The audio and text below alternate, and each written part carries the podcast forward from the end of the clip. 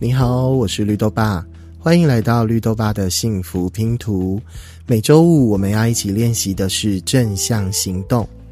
今天要练习的行动呢，叫做说声感谢，来自于塔尔班夏哈，也就是在哈佛大学教授幸福学一举成名的班夏哈教授，在他的 Even Happier 快乐练习本的书里。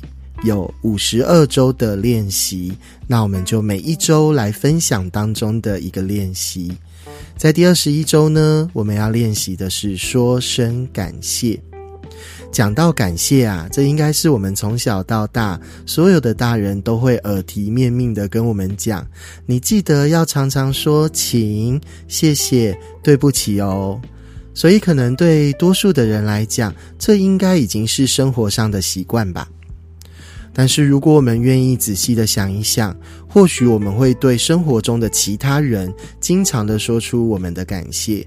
可是，对于亲密关系当中的人，比如说我们的伴侣、我们的孩子、我们的原生家庭的父母，是不是我们反而忘记跟他们表达感谢了呢？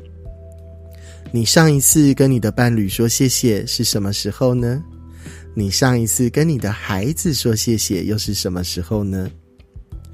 很多人会想说，这不就是生活当中很基本的相处？难道他做什么事我都要跟他说谢谢吗？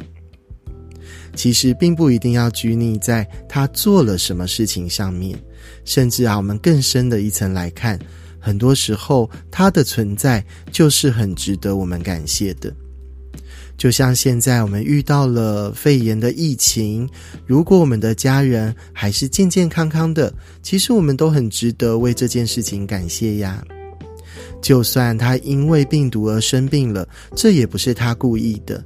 所以在过程当中，无论是我们照顾家人，或是家人照顾我们，其实我们也可以跟他表达感谢。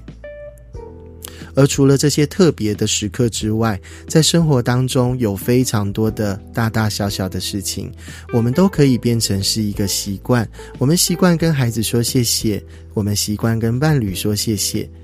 当我们听到感谢的时候呢，我们的心中都会浮现出一种幸福的感觉，不是吗？在 Even Happier 快乐练习本当中，也提供给大家几个练习。第一个是大家在这一周啊，可以记录你有哪一些值得感谢的人、感谢的事、感谢的物。是啊，我们说感谢不一定只能对人说，很多在我们生活当中所发生的事情，我们也是可以感谢的。或许我们不用说出来，但我们在心里面就可以表达我们对这件事情、对这个物品的感谢之意。另外，还有的练习是我们可以想一个在我们生命当中曾经带给我们帮助的人，无论现在的他是活着或已经过世了，无论他是住在我们的附近或者离我们很远。都没有关系，我们可以拿一张纸，或者我们可以用手机或平板或电脑，我们可以写一封信给他。这封信当中可以表达我们对于他的感谢之意，谢谢他曾经在我们的生命当中帮助了我们，让我们成为现在的自己。如果有机会的话。也很鼓励你，可以拿着这封信，实际的去拜访这一个信里的人。你可以把这封信念给他听，你可以当面的对他表达你对他的感谢。